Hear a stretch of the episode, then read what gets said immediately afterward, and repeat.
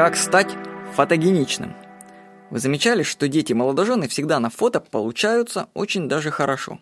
А бывает наоборот, фотографируешь человека, а фото все страшные, какие-то гримасы и неестественные лица. Почему так происходит?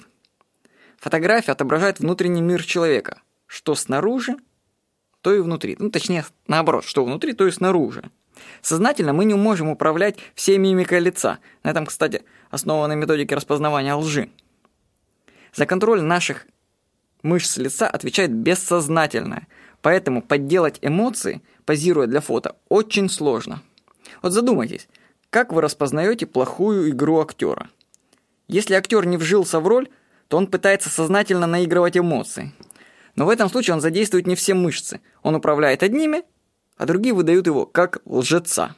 Когда же актер вживается в роль, его мышцы управляются бессознательно и автоматически. И мы верим в его игру – этот счет хорошо написано у Станиславского в книге «Работа актера над собой».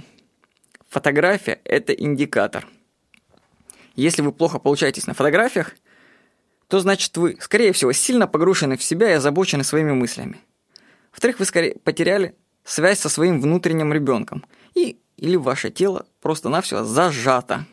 Чтобы стать фотогеничным, нужно отдаться эмоциям, быть как ребенок.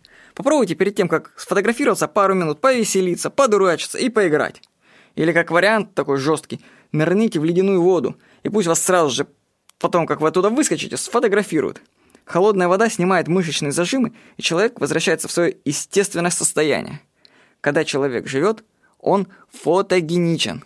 Так что вы можете проверять свое эмоциональное состояние по своим фотографиям. Всего хорошего. С вами был Владимир Никонов.